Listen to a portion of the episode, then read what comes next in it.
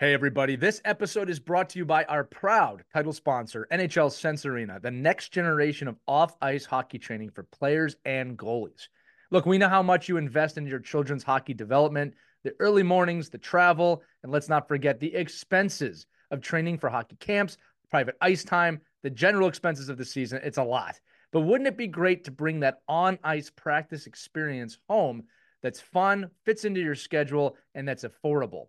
If you said yes, which I'm sure you did, you've got to check out NHL Sense Arena. It's a top tier virtual reality training game that brings the on ice practice experience home so you can practice anytime and anywhere, literally. You can transform any part of your home into a virtual ice rink where you're getting unlimited access to over 100 drills, training plans from top coaches and players, weekly drill challenges, and more that focus on improving hockey sense and physical cognitive skills, starting at just $33 per month. That is a lot cheaper than an hour of ice time. The physical side of hockey gets a lot of attention, but we don't focus enough on the mental side of it. It's something we talk about on this show all the time. NHL Sense Arena provides an immersive solution for players to sharpen those skills when ice time is limited or not affordable and they want to get those extra reps in.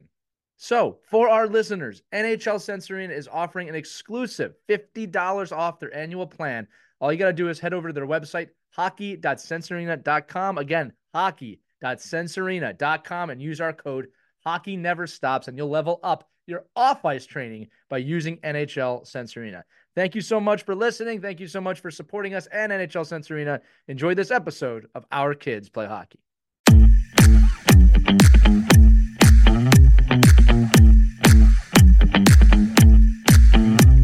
Hey, everybody, welcome back to another edition of Our Kids Play Hockey. Today, Mike and I dissect going over what happens when everything kind of goes wrong for a player in a situation. We just saw this in the AFC Championship game, which I'll go over in the intro, uh, but really how to coach players to where they're at. It's a really great conversation. We go everywhere from kind of younger ages up to older ages and just how to compartmentalize, uh, you know, from a what, what are the coach's responsibilities on a team with standards and emotions, and then parents and so on. So you're really going to enjoy this one.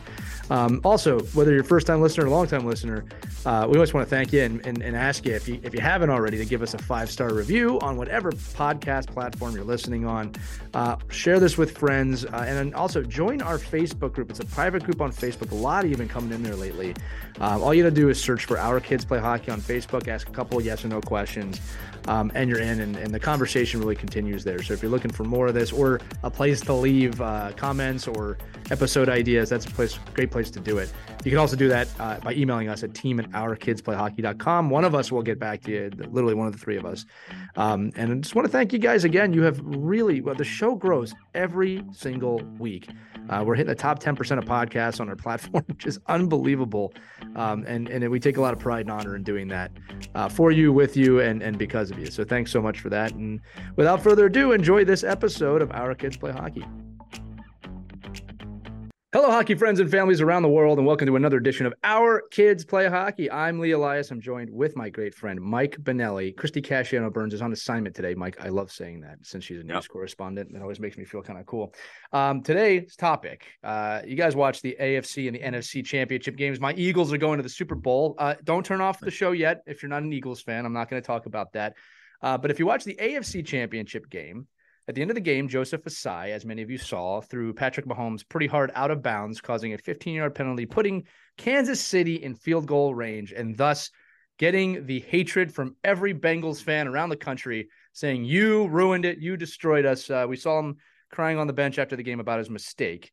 Um, and it made Mike and I start thinking, and we've been getting comments about this. I'm going to read one to you in a minute about what happens when you have a player who's emotionally compromised. And there's a lot to dissect in me just saying that.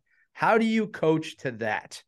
Right? How do you coach to the player that has done something like that? Now, we're going to dissect that situation a little bit more in a second. But in addition to that situation, we also got a, a message from one of our listeners, who, again, the name have been removed to protect the innocent.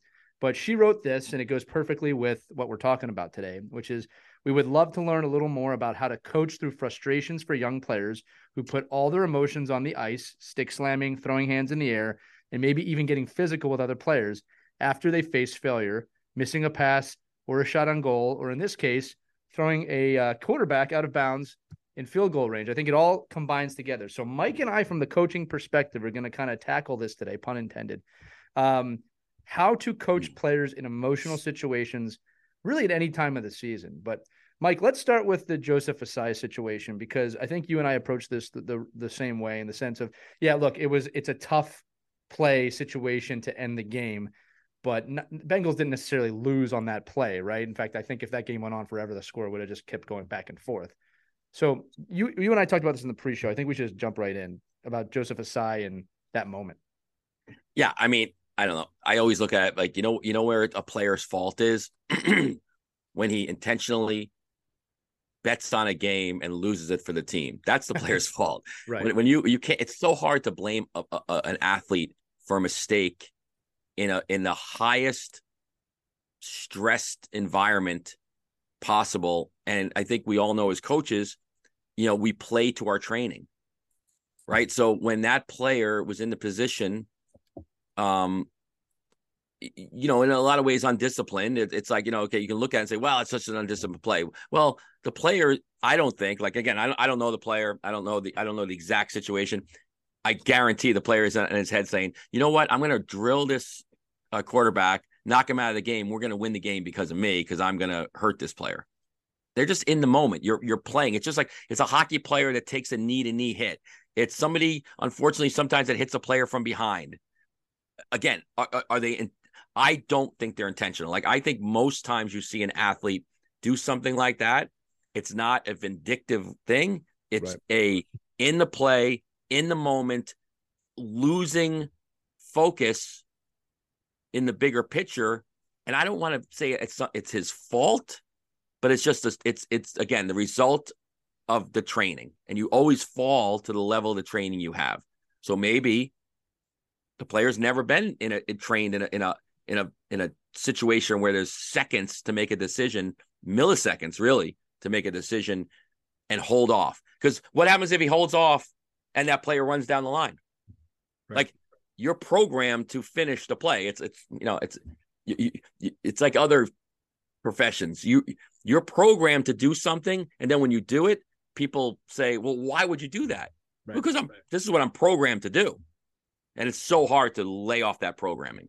Yeah, I think also to your point, um, and I know Bengals fans out there. A lot, a lot of people out there probably listening saying, "No," but you yeah, got. Wasn't know. there a play? Wasn't there a play know. earlier? Wasn't there a play you know, earlier that the Bengals benefited from? Like, there's, there, you could right. go way back to the mm. first quarter and say, "Well, they benefited from getting, you know, a, an offsides call back," or, right. Or, you know, so any time in the game is a crucial part of the game. Right. Like, eh, eh, whether it happened in the first quarter or the last second, maybe the first quarter, if you would have made the right play, and there would have been an accomplished uh, return or or or or a touchdown, then you wouldn't be in the situation where you're where a, another player could lose the game for you, quote right. unquote. I, I, have always said to my teams that look, a a game may be decided on a play, but you didn't win or lose because of a play. You you, you won or lose because of the summation of the game.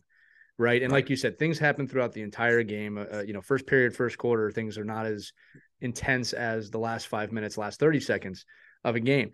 The other thing too is that I, I, think that you were saying too about it's not intentional or you're in the moment. I'm going to give two examples because I was going to say, you know, everybody who likes football is saying, but you got to know in that situation, you got to be aware and you got to know.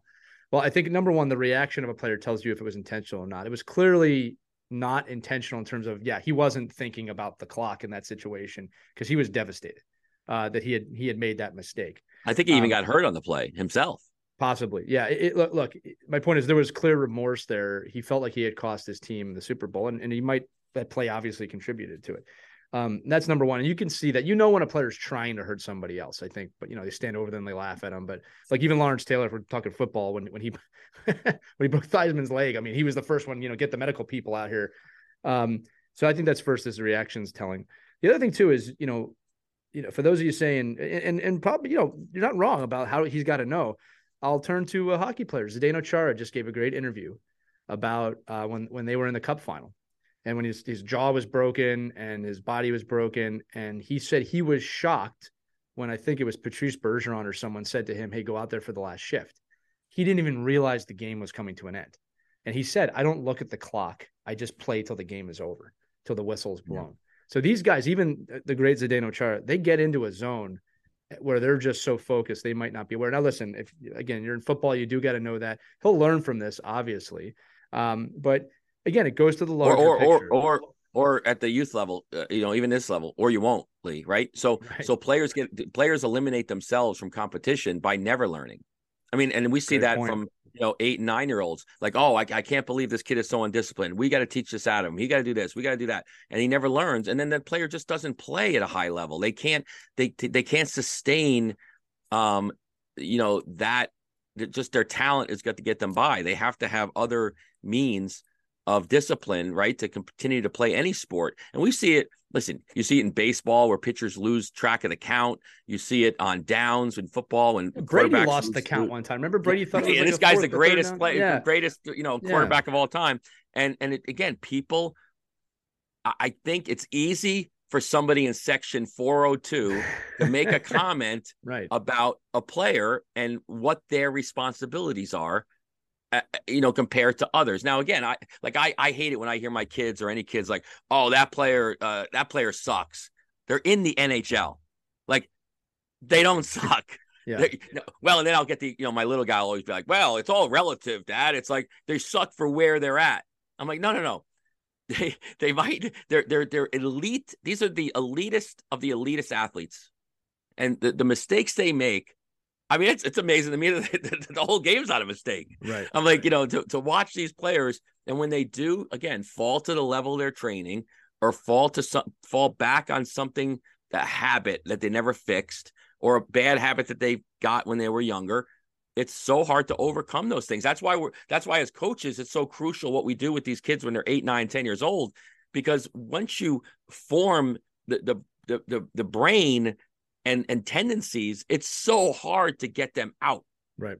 it just is and uh, tim tebow is a great example if you want to follow the football analogy right like you couldn't make him into a quarterback at the Right. nfl level because his his his muscle memory wouldn't allow him to get there and I think we see that a lot in hockey players. I see that. I could tell you right now, at 11 to 12 year olds, um, where they're at skating wise, whether they could play at 16 and 17 year olds at a high level because they can't pivot, they can't open up, they can't ride an outside edge, they can't, they, you know, they can't read and react to a certain area of the ice consistently, and they and, and they might be the best player on the ice. But if I extrapolate that out, I could almost in certainty tell you that player is not going to be able to play past this level. It is because of their training.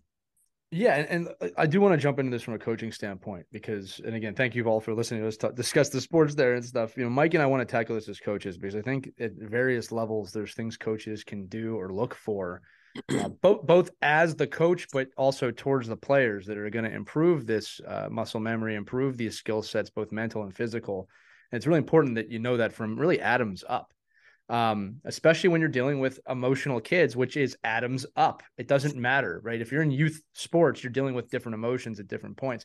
You know, another quick story I saw I was in Tampa over the weekend at the uh, Elite Prospects uh, uh, Cup Series, and it was the championship round, and I was watching the uh, U18 Junior Flyers, and uh, this was a a semifinal game, and one of the players was on a, a pretty good situation. He was on a two on one or a three on one, and he just made kind of a bad pass on the play, and nothing came from it. Um, so not the worst thing in the world, right? They didn't get a counter rush or anything like that. He just didn't make a great play, and he went back to the bench and kind of he didn't throw his stick, but he kind of tossed his stick. Uh, he was clearly upset. And I watch, and this is the kind of things I look at, right? I watch the head coach of that team. Again, this is the top team in that system. Walk over, pick up the kid's stick, hand it to the kid, pat him on the shoulder, and say, "Hey, it's gonna be okay, right? It's okay. You're, you're in a good situation there."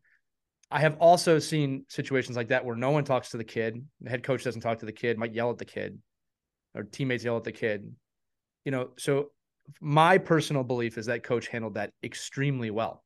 He understood he needed to get the best out of this kid, and that kid had a great game in the championship game too.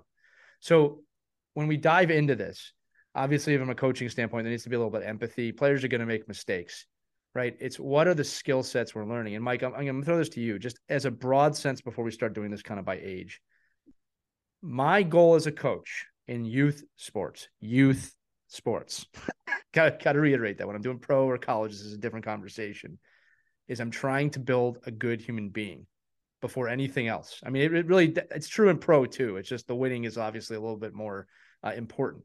But no matter what I'm trying to do, if I my belief, Mike, is that if I'm creating a better person, I'm naturally going to create a better hockey player aside from skill sets, right? This is the mental side of the game. If you're a head coach and you're running a team and you have a long term, you know, kind of aspect of that player, I certainly, uh, and you know, I, I probably buy into that more often than not. But you got to remember, I'm a little older, I'm a little more jaded. I've been around a lot of other, other programs, and I just I don't think it's I, I don't think it's my responsibility so much to build the person anymore like I like like I would if I was coaching a high school hockey team from cradle to grave. Like if I if I was recruiting a player and then graduating a player, then certainly my responsibility is to make them better people. Right. If I'm coaching a 10U team of kids from seven different towns that see me twice a week, I don't know how much better a person I can make that individual other than selecting them based off of the fact that they're good people to begin with. Like it, it's just hard to I don't know what the family situation is. I don't know what goes on at home. So I I don't and and and this is really for a lot of us, you know, for a lot of young coaches that that I work with. Like don't you can't take in too much stock. Like I'll I'll never forget. I, I was coaching a team that I had taken over and like the first game I was on the bench, some kid took a penalty for giving a kid the finger like, uh, like after a penalty, he gave the kid the finger and he got a misconduct. And the ref's like, you know, you got to control your kids. I'm like, I don't even know who the kid is. Like, I've never even met him. Like, what, how would I right. control that kid? Like, how do I control that person? Like, I don't know if that's even maybe that's acceptable in his home. Like, why is that my responsibility? So, uh, yes, we want to now to that point. We want to teach with when we have them. We we want to, you know, we want to make sure that we're um, modeling great behavior, right. good behavior, and good ethics, and and you know, so whether whether the kids on your team are all, you know, kids that grew up at Wolves, it doesn't matter. Like just just you you need to do what you do, and then you need to you need to you need to make sure that you're the one uh, you know, showing and, and and modeling all these behaviors, and hopefully that that you know, because I do believe that players, when they're with you long enough, become a reflection of you. Right. And if you're that. throwing water bottles on the bench and you're breaking sticks across your knee and you're belittling a player after a mistake, it's only a matter of time before the parents and the other kids on the bench belittle that player for making a mistake. And then, and I and I think our goal, one of our goals, is is to make sure the kids make as many mistakes as they can when right. they're at the youth level. I mean, if they're playing at eight, nine, ten years old, I hope that we're creating an atmosphere where they can make a ton of mistakes that can be um, identified, reviewed, made again, improved on, and go and and when working towards perfection. I think all that's fair what you said, and I, I think you're right. I think players start to emulate the coaching staff after a certain amount of time, and yeah, you know, when you say is it my responsibility? I think it's our responsibility to set standards uh, while you're with the team. And look, we've said this before. Standards can be destroyed the second you leave the rink by family, by by friends. I mean, and look, that's true for everyone. That's not just hockey players. Um, but I think it's really important that when you walk into a room at any level, that the standards are set of how we're pursuing whatever it is we're pursuing, excellence, development, um, and here are the standards really cleared out. This goes back to the communication piece that we always talk about. You have to constantly communicate. You know, I've been watching uh, Deion Sanders at Colorado College. You know, it's keeping with the football theme. Um, and I love watching the videos because he just goes in the locker room and says, here's our standards, right? You will not do this. You will not do this. If you do, you're off the team. Um, and that's the collegiate level. I, I just I think that's an important thing that maybe doesn't happen as often as I'd like, or it happens right before the season there's a coaches meeting and they go here's our standards. And they're never brought up again. Or sometimes coaches don't even adhere to their own standards. So i think creating standards are at and then the other half of it mike can, kind of continuing the story i told i talked to that head coach after that game. And i said i was really impressed how how you handled that. And he said to me he goes i don't think anybody understands the level of pressure these kids are under. Right? And it got me thinking a little bit of yeah i'm looking at this from my age where and again look if you're if you're an adult it's easy to look at an 18u or whatever age group and say yeah it's not they, these kids don't have real problems. And you know what? You're right. They don't. But an 18 year old kid has the right to his 18 year old problems as does every age group. And uh, this reminded me of something uh, i did an interview series with a bunch of uh, young men and women in their 20s um, kind of asking them about what do you feel when someone in their 40s or 50s or 60 talks to you? And they said uh, and this really hit me. This i really wish people would just meet me where I'm at. I'm not 40. I don't understand what it is to be 40. I only know what it is to be 25. And I thought that was a really fair comment. So when we apply that to hockey, an 18 year old kid, 17 year old kid, this is their this is their galaxy. This is their universe. It is a lot of pressure. And you got to be able to try and put yourself in that position for a minute, I think, to understand. And he understood that that kid in that moment needed some empathy, right? Not every kid needs that. There are kids that are motivated by you need to do better, right? Right between the eyes. I think part of the coaching of this is also understanding your players, understanding their mentality. Um, I think that's part of coaching in general is knowing how each kid or each player is motivated and then making sure you, you do it. That kid needed an empathetic, supportive coach in that moment. All right. If anybody out there is going, hey, that's weak, uh, that's not how coaching works. If you want to get maximum performance out of a player, you need to know how your players are motivated, or somebody does, right? To get the best out of them. Um, I, I think that's one of the coaching mistakes of the past, Mike, is that coaches would be one way with all the players and that's the way it is. And, and again, I, I got to reiterate, we're talking youth sports right now. I'm not talking professional sports. That's a different monster. Um, but yeah, set standards, meet these kids where they're at, communicate early and often. Let's talk about that for a minute. And then I want to talk about Jack, just the emotional side of the game as, as the parents sent us that message. So when you mention, when you say, like, uh, for, well, obviously the standards, uh, sometimes I think you get what you get, right? So if you if you go to a team that has no standards or it's not it's implied or it's not it's not directed and and and and sent out there to everyone like this is my standards like what Deion Sanders is doing there's no ambiguity there Right. There's no like, I wonder how he feels about me cutting class. Uh, maybe I can yeah. do it. Maybe I can't. There's no, there's no like there, you know, again, and I'm, I'm at that, at that level, at the college level coaching and, and, high, and, and, you know, high level high school coaching and prep school coaching. I certainly would, I, would always try to give myself a lot of gray. Uh, so I wouldn't have to be a hard and fast, like mm-hmm. this is, this is where, cause I mean, go back to the, to the junior flyer kid and think about the pressure. Listen, if any if there was a video of Mike Benelli on a penalty shot to tie a game up with a minute left in the game and took a backhand and hit the scoreboard with the puck, if that was out there, that's with me for the rest of my life. And that's what these kids deal with. Right. The, the fact that everything they're doing on the ice is on LiveBarn. Everything they do on the ice is videotaped by mom and dad or another player or another kid. And these a lot of these people love to not they they want to not think about the fact that other athletes and other people that are adults and other kids are are intentionally trying to knock these kids down. Yeah. You need to then have a coach even more empathetic. Like when i got off the like, like my coach i'm sure was like oh crap i cannot believe you know but you know what my coach said to me when i did that when i was in college? Like well, hey, you earned the right to even get the penalty shot because you worked your ass off to get down the ice and and and cause that that situation. Okay, you hit the scoreboard. That wasn't the greatest thing in the world, but you know, but I and I, but again, I I I was able to take that, and it was just me and my teammates, and it was over. There's no video of that anywhere. But now, Mike, is this a true story, or are you just making it? No, that's a true story. It's that's very a, detailed. Was gonna that's say. a true story. That's a that's a that's a that's a that, my my college teammates will tell you. Yeah. Oh, it's true. I'm it's watching true. you, and I'm like, this is not a scenario. This is this happened. No, that's me. that's me. But but I but I I always I always put that in the back of my head, saying if that was on YouTube, right, that would be on YouTube forever. Right. And these kids have this pressure of. It's a great point. Trying Mike. to trying to have perfection in a world that's that we only see perfection. Nobody nobody sees the kid that does, you know, flips the stick and catches the puck and and, and knows that he's done that for 7 days before they got the video right. Right. Like they don't see all the out clips. They only see the success. And I think it's even more important for us than to be so much more proactive as coaches, getting back to even the email and the, and the discussion about, you know, where is the emotional piece of our kids?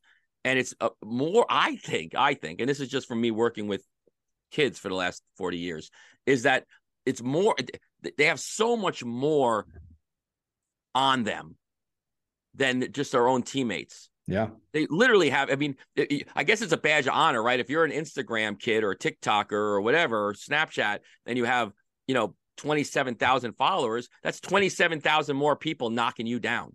Right. That's just the way social media works. Right. And when you expose yourself to that, I don't know if we're I don't know if coaches are equipped yet as well as like we can be to teach to that because Yeah, because uh, that's just X, it's not X's and O's. It's not strategy. It's not hey I played the game so I must know the game. It's what are the kids commun- how are the kids communicating and what are they seeing and then where is that frustration bubbling up and i think you saw it in the, uh, going back to the football kid you know his teammate during the interviews i, I watched a couple of interviews afterwards and his teammate was right beside him we don't want to that's really not a question he needs to answer that's not him he's that our t- his team his his teammates are there. with him Yeah. we're, we're with him Says a lot. and and and that that's it's a there's a much I think this kid is 22 years old. The kid that had the had the penalty. There's a mature, seasoned veteran Right. in the room with him, just like we should be as coaches and parents Right. that say, not again. I don't think it's being soft.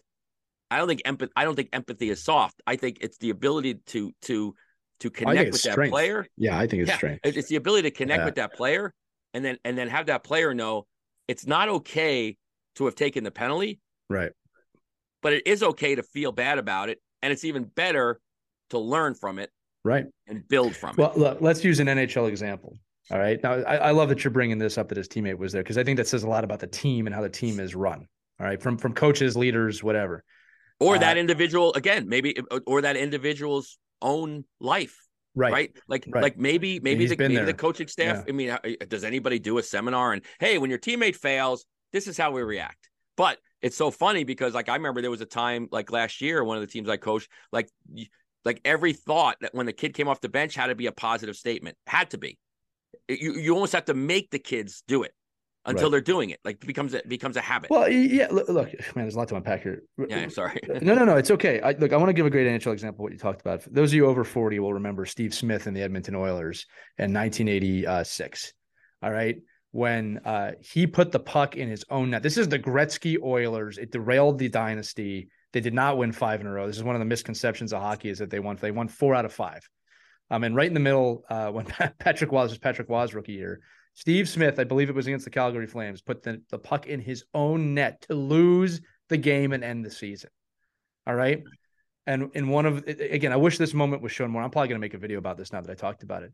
The next year they won the cup, and Wayne Gretzky, this is his third cup, p- takes the cup. This is right when they give it to him and hands it to Steve Smith. You, got to Yeah. you got to remember who's on this team: Paul Coffey, Mark Messier, Grant Fuhr, Jari. I, mean, I can go on. There's just Hall of Famers, like ten of them, right? And he hands it to Steve Smith, a player you probably haven't ever heard of. And Steve Smith talks about how that was one of the most healing moments of his career. You got to remember too, Steve Smith was not a bad player, but he will always be, Mike, to your point before YouTube, remembered for putting the puck in his own net. Now, we always talk about how Wayne Gretzky is a better person than he is a hockey player. That's another great moment. But this shows, shows you the brotherhood and the bond or the sisterhood that you get at the pro level. So I think that that's the first point that you know you're not defined by one moment. Another thing you said that I think is really important to reiterate. If you were born before 1990, maybe 95, um, you know, and which is probably most of us, all right. We are not going to understand what these kids are dealing with with social media. All right. I know some of us, including myself, we, you know, social media was born when I was in college. We all wear that as a flag, right? That we were there when it started, but we didn't grow up with it, right? You're right, Mike. My greatest failures on the ice, they're not on film. You can't find them. So these kids deal with that. And I have been asked before, you know, what's the solution to the social media aspect of the cyberbullying or whatever you want to call it? And while that's a very vast answer, it really comes down to one thing as parents and coaches, we play a role in this too. It's building self esteem in our kids off the internet. That can be built at home. And I think that, and, and this is no one's fault, because we didn't grow up with social media, we're not really keenly aware of the effects. I think we kind of know that our kids look at that. All right, but you can I can hear this from my own kid who's about to be nine of um talking to this person online or this person made fun of me. There's real obvious signs that he's already seeing some of this stuff or words that he's seeing that he should not be seeing. You know, I went right in and shut the chat off when I saw that. But my point is you've got to build we've got to build self-esteem in our in our children not just our kids all kids right and make them understand that your self-worth is not based on 27,000 likes 27,000 thumbs down all right that that is a human highlight reel and that we as a society do need to get better with this and we will we we always tend to evolve uh, after the technology is made right? But uh, for those of you thinking that question, it's about building self esteem in your kids, having the conversation, so that when when something like that does come across their feed, they have some of the tools to build on it. Um, now, Mike, I'm going to pivot here a little bit more because I think I love that you said empathy is not not a, a weakness. I agree with you. Empathy is a is a strength. I think we're learning that as a society after the last few years. Um, I think when it comes down to emotions, and this goes back to the the, the letter we got from a parent. Um, I'm just going to tell you my experience. Uh, everybody does this a little bit differently. Um, I think a lot of us growing up, and, and again, the further back you go, the harsher this guest Gets. We we were told, don't cry, don't feel, don't do that, don't act that way, don't don't be mad, don't be sad. We we got a lot of don't feel. Okay, and I completely understand why generations of the past had to live like that. We didn't go through any Great World War. Uh, we have been through wars, but you know, we didn't go through the Great Depression. We, we've it's a pretty. Some of you may disagree. But it's a pretty good time to be alive when you think about it from a technological standpoint, and you know all the things that we have, right? So I think it's important that kids feel. I just think it's important they understand what they're feeling, and then this is the key: getting it under control. So one of the things I do with my kid is when he's having a massive temper tantrum, uh, either of my kids, or they're being kids and they're going nuts, I really try to get them to focus on, hey, tell me what you're feeling. Are you angry? Are you sad? And then I have him say it. I'm angry. I'm frustrated. I think I've talked about this on the show before. I want him to identify the emotion that has hijacked him so he can start to get it under control. To me, that's the skill I, as his parent, want him to have. Know what you're feeling and get it under control, but don't stop feeling. Because I think if you eradicate emotion from a kid, A, I think you've taken something from them that's pretty important for their life. But B, I think you also take away some of the coping mechanism. All right. Going back to to um Ossai, he was he was bleeding emotion on the sideline. Right. He was feeling something. All right. You can't take that out of a person completely. So anyway, Mike, I'm droning on here a little bit, but I think that's important at any age group of let the kid feel what they're feeling. It's how quickly can they get into control. And Mike, to your point, going all the way back to the beginning of the episode, that starts to build the skill set and the tools of when you hit a, a horrible moment, that you start to understand how to navigate that moment. You're not going to not feel like crap if you make a horrible play. That's that is going to happen. It's how do you navigate that moment and find your way back so you can continue to play on. And this this goes beyond sports, obviously. Hey, Mike. Yeah, well, think about that. We're not trained as parents to do that. And no, then you were asked to be a parent coaching a team of 15 kids that have never been trained kids. to do that. Emotional right. So I mean, kids, I, yeah. so one of the guys I work with, Wally Kozak, uh, he's up in uh, he's up in Vancouver and uh, uh Calgary maybe. And a lot of things we talk about is that you know uh, levels of directorships and and how organizations um, structure what they're going to do for their their youth hockey programs.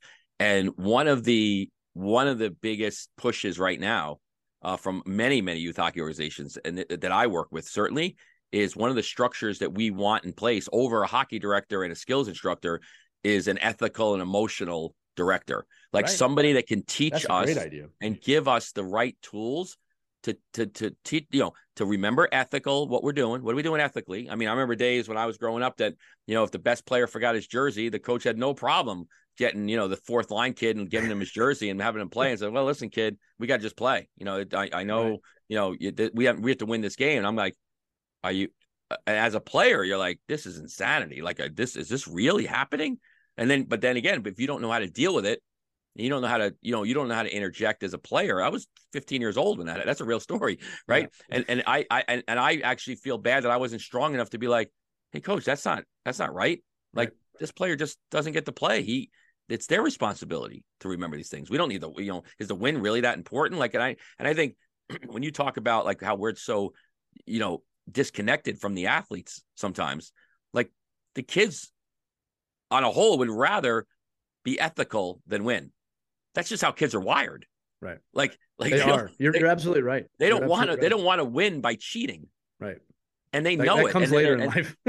yeah, yeah. You could cheat when you. Well, yeah. yeah. When you're when you're a jaded adult that needs yeah. a, that needs to win a game without uh, right. making. Like, like, right. I mean, you know, I look at I, I I've been in so many different you know hotel rooms and and and bars in, during tournaments where parents are like figuring out ways to catch teams cheating so we could win. I'm like, well, isn't that cheating? Yeah, like, aren't yeah, we? I like, what that. do we do? Like, what do you? I said, well, you're you're trying to you're trying to tell me that this kid was not on the roster early enough. Like, it is what it is. We're playing the game. Right. So I've always I've just looked at it, and again, these aren't high stakes, you know, professional matches where the, the winner or the loser is is losing a livelihood.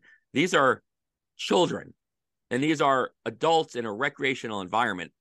And and to your point, you this is the kind of stuff that we need to do proactively, learning ourselves, and then letting parents know these are the standards we're going to set up, and this is how I coach ethically. And part of that's going to have to be you allowing me to let the kids have emotion. Yeah. Like I want the player to have emotion. I don't I don't want them bottling it up. If they're going to cry, they're going to cry because some kids react different ways. Yeah. And or body or the body language. Like that's to me like body language is the biggest pet peeve as a recruiter Yeah. of any down. other and any other thing. There's the the head down, the shoulders shrunk, the stick breaking over the, you know, watching a kid on the bench and and not allowing a play to go. So when we talk about, you know, when the teams win and lose games, it's Right. not always on the last play of the last second. They they could have lost the game on an emotional Yeah. uh, penalty they took in the first quarter. they could have lost the game before the game even started with Uh, what and we're again, talking you can't about. you No. can never go back and say coulda, woulda, shoulda. If this would have happened, uh, Michael Kay up here in New York does a show, and I forget what he called it, the law of uh, probably whatever it is, you know, whatever it is. He, he's like, oh, if this happened, this would have happened, and if that second baseman would have turned the double play in a second inning, they wouldn't have scored the three runs to put us down. It, it, it is what it is. It- Yeah. You are in the situation you're in at the end of the game. Now is you go to the level of your training, and we try to win. And and again, I think that's uh, that's. But I, I you know, I, I've had many, many kids. Every, I mean, matter of fact, every year I've coached, I think my whole life, I've always had that one or two kids on a team that was an emotional, like outside the norm person. That was me. Like either that was me playing, Mike. I'll be honest with you. yeah, just really, Yeah. really. And then I've had some kids that have like that. I'm like, do you even have a pulse? Like, do you even want to be here? Right. And no, and it's almost the reverse. Like no emotion. It's like you don't even care. Like Yeah. like and me i'm emotional. Like i'm like i care. Like right now uh, now i've had to i've had to learn to harness that right? Because you you can't just keep breaking sticks and throwing water bottles and and dumping garbage cans in the locker room your whole life. So you have to learn to navigate that world. But when you're working with kids adolescents as long as we know it and i, and I guess my point is a lot of us don't ever get the training to even be considered to know what that should look like. Well, and, and I think that training And it's not fair. I, I think that training is evolving over time. And again, we're all victims of when we were raised in, in some sense, right? Like, you know, a lot of people didn't know about emotional security 30, 40 years ago. And that's look, I'm not going to judge any other generation based on what they do or don't know. I'm not saying you are either. I can tell you, I was a very emotional kid, really up until my, my early 20s. All right. And it, it sometimes it helped me and sometimes it really hurt me. And it's, it, you know, it took me a long time to mature, at least what I think is mature enough to the point where I could be on a bench and be even keeled and, and understand how to compartmentalize it. But it took time. Now, with that said, Mike, um, you talked about uh, having kind of an ethical type person within the team or someone watching over. I, I want to talk about my own experience here with, with these eight year olds I, I volunteer to coach. All right. I do two minutes. This is every week, at least two to four minutes of real baseline. Some people might call it meditation it's just more of a hyper focused um, you know feel feel your fingertips listen to some sounds just just get very focused with me in the moment. And it's funny because we talk about can you teach kids this from a coaching standpoint? These kids are seven and eight years old. And yes the first 10 times i do it it's agony because they can't get past five seconds without giggling or laughing because they're kids and i'm very aware of that. But you know what? We're we're way past the half point of the season now. They can get to the two minute mark. They're very quiet uh, when we're doing it they understand this is something we're doing. And this is the key for me. I have seen kids on the ice, off the ice, use it now to calm themselves down. These are seven and eight year old kids. So it can be taught. Right now, I have been trained to do this, to be fair. I'm not saying everyone knows how to do this. All right. But I, the point I'm trying to make is that you can start teaching these ideals very early as a coach, as a parent, all right. And I think it's important, you know, and, and here's the thing when these kids move on now to the next team, they might lose it if, if they don't keep practicing it. That's how mental fitness works. I always say it's like a gym. If you keep doing it, you're going to stay in health, you're going to stay in shape. If you stop doing it, you're going to fall out. And that's okay too. Okay. We learn from shared experience over time. But my point is, is a, as a coach, you don't have any control once those kids leave the locker room or the bench. So we talked about setting standards, maybe giving them some tools. Not every kid's going to take it. That's okay. Uh, I think to answer again the, the, the email that we got, you know, I said this earlier, and this is true for adults too. You can be hijacked by an emotion. You can be so angry that you start doing things uncharacteristic because you've been hijacked by that emotion, by that saboteur inside of you, and it's causing you to react. The the the in my opinion, all right, I'm not a psychologist, I'm not a psychiatrist. In my opinion, as a hockey coach, all right, and as a parent, the first step to trying to quell that is to identify and say out loud what you are feeling. I am angry. You can do this in private if you need. I am frustrated. I am pissed. You will be amazed when you call it out how quickly that will start to diffuse it. And again, yes, you can start to help your eight year old, 12 year old, 15 year old kid do this. Will they be able to do it on the first try? Absolutely not. Absolutely not. This is something that you have to consistently practice. Mm-hmm. All right. But I, th- that is my experience is that if you can get them to call out what it is that's happening, it will start to diffuse it. They can start to get, get some control. And Mike, I've seen this before with my own kids. They get control, then they burst again. They get control and they burst again.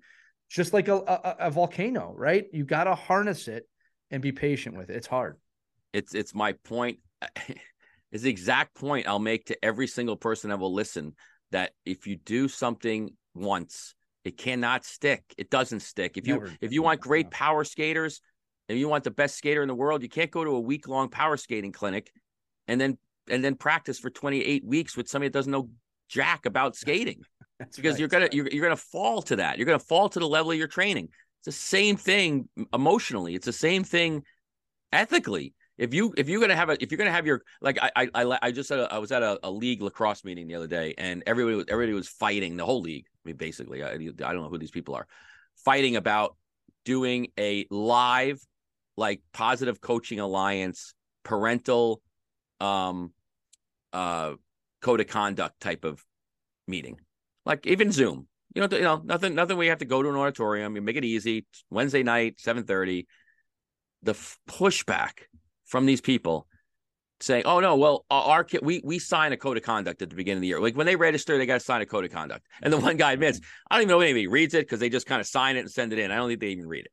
Okay, well then, then, then we're not doing our job. Then right, what, what right. the hell? What what is that? What kind of code of conduct is that? Like like the the code of conduct is just the blueprint for the stuff that you want to follow and and and and, and model. So why aren't we discussing this once a week, once every other week? Why aren't we reinforcing it like we do skating, like we do stick handling, like we do? Right. Like if you want kids, if you listen, if you want kids to battle and drive to the net and go for rebounds and score goals in the house, then you have to have drills that have them it. battle and score yeah. goals and go to the net, and then the not wonder why they don't do it after you've done it. I, I, I, you know, I won't yeah. even name the, the, coach knows who he is. He'll con- contact me after he watches our after he watches our you podcast. Know who you are, Mike. Yeah. I can't I can't get my kids to go to the net. Uh, you know, they're always never around the net to score goals. I go, well, I've just watched five year practices and not one drill did the girls, boys, whatever they were. I don't know what they were, girls or boys.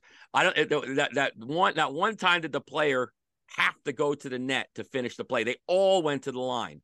That was 25 feet away from the net. So don't tell me they don't know how to do it. You don't know how to coach. Like you don't know how to train them to do that. Uh, Mike, I can't believe my kids that that team leaves the locker room. It's the most disgusting, you know, example of a room I've ever seen. That doesn't. If you see that, if you walk in, that means that's an that to me that's an undisciplined team. Doesn't give a crap about anything. Doesn't understand where they come from, who they are. Has no culture. I don't care how good they are. You go in that locker room and it looks like a bomb went off, and there was a there was a birthday party with cupcakes and cookies and soda bottles all over the place then that's a that is a direct reflection on the coach. And I don't and I don't mean game one. I mean when you that means that that coach hasn't addressed that throughout the season, building ethics, building a culture, all the other things. We all worry about what's the schedule, what's my my my hockey rankings, and what hotel are we staying at for the tournament. Well, yeah. why don't we worry about why don't we worry about the real things to your at the beginning of the conversation we had that how can I build good people and be responsible for that if nothing I do in my organization models any of that. Yeah, it's scary. I, and again, we've talked about this before. I, you know, actually, this person who sent us the email as someone I know, and I remember she told me a story about another Mite team, and she said that um, she was appalled. She walked in the locker room, and they were not just cursing, but using terms they probably shouldn't be using, and and and it's like, how does that even happen at that level? I mean, it means no one is taking the responsibility. And it, look, again, does all the weight of the world have to come on the coach with these kids in their lives? No, but when those kids are in your locker room or on your bench, yeah, it's that's your responsibility.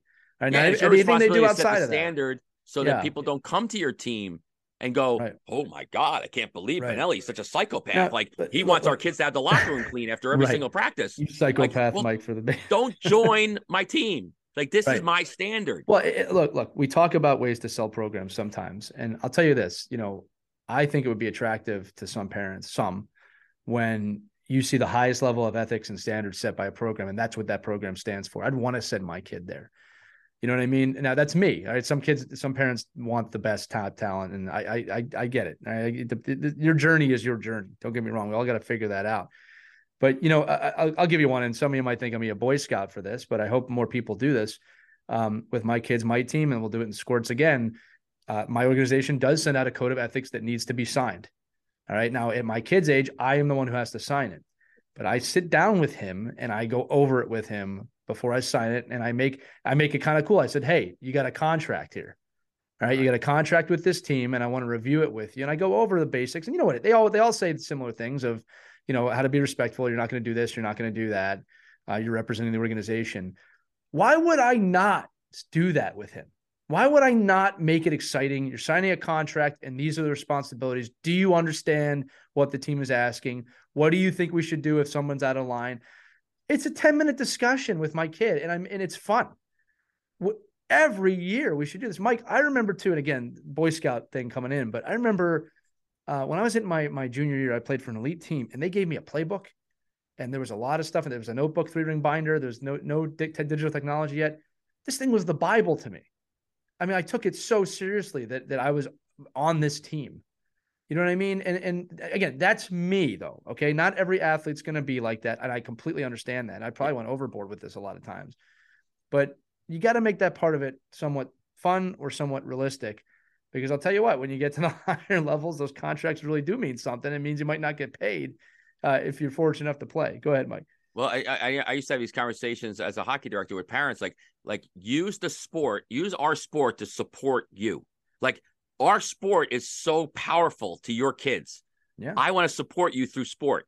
That means you're going to sit down if you want to. You don't listen. You could look at the code of conduct and say, "Well, I don't want to sign this code of conduct because I don't believe in any of this stuff." Really? Like you don't believe in any of this? Okay, well then I just got to let you know uh, it's probably not the best organization for you to be in because this is what we believe in. And when this comes up, we're going to need your support right. for this to play in my sport.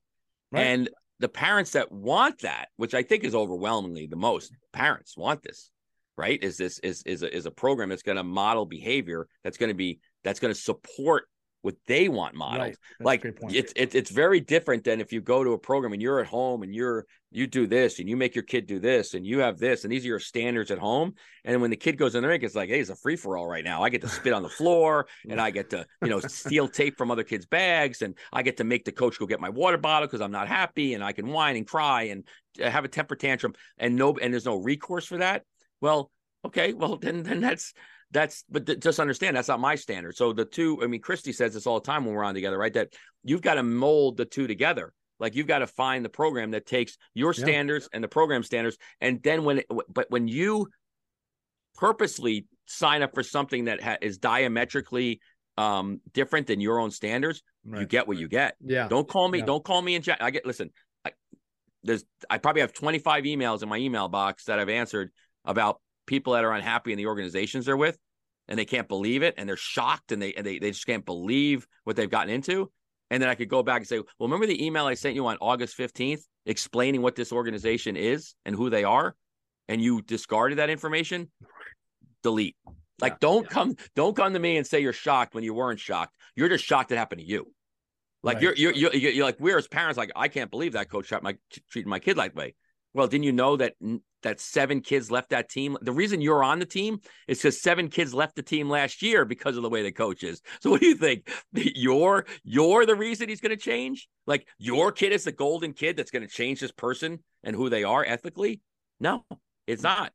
The coach is going to fall to their level of of training yeah, as well. So yeah. so when you're when you have an emotional kid, if you're an emotional if you have an emotional child and a child that you know is is just so pent up with frustration, negativity, lack of confidence, then then it is the most important thing to find the program and the coach that matches that need rather than matches maybe the level of hockey playing.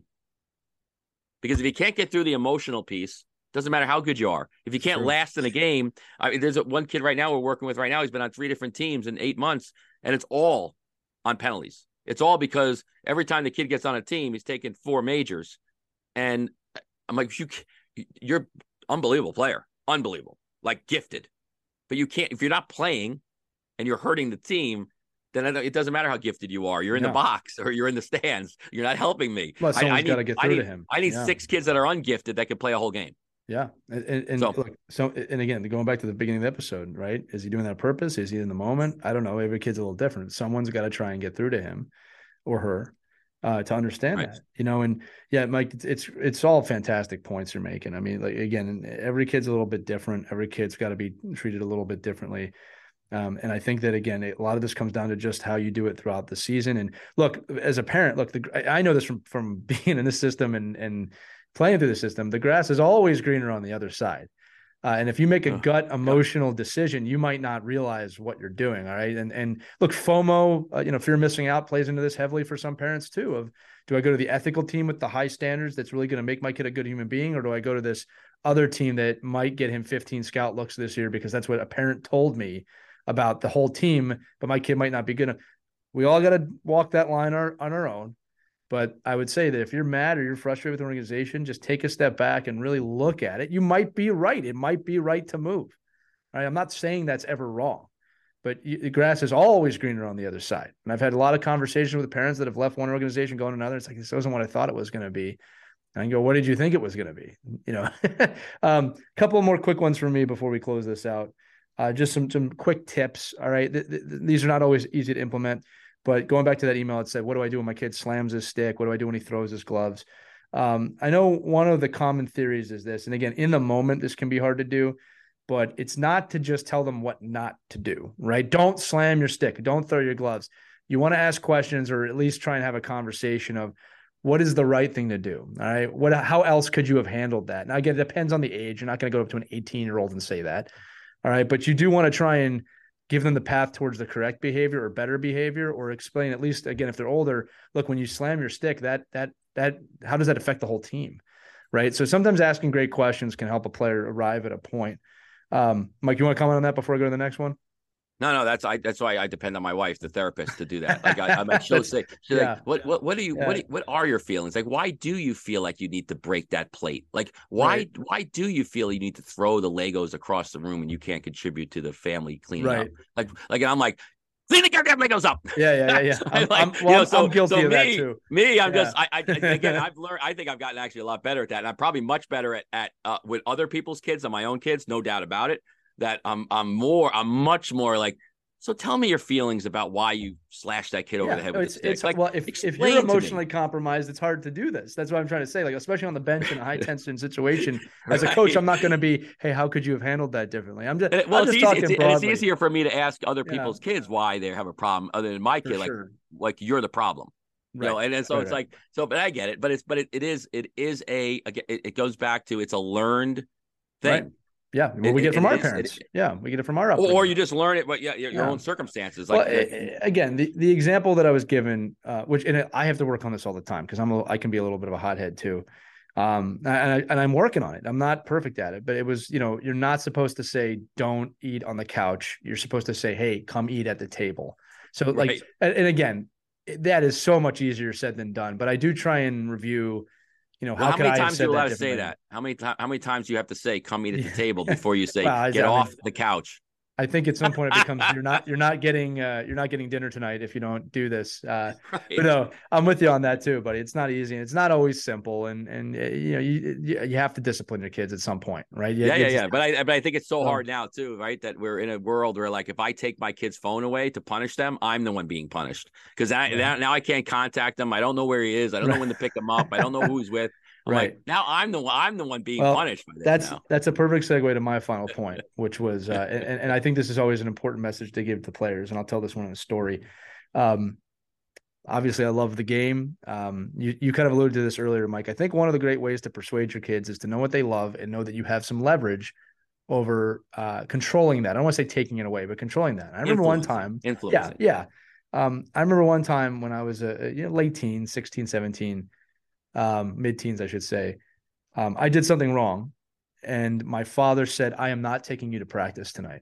And I was, that was between the eyes. That had never happened. And I was devastated. And I'll tell you what, um, I called my coach. And by, by the way, I love my father immensely. I love my mother immensely. They were, uh, they are fantastic parents.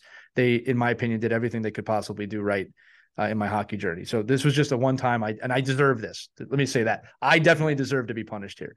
Okay. Right and uh, I called my coach, and he offered to come pick me up. Uh, which which I'm you know this is I'm realizing now how above and beyond this was.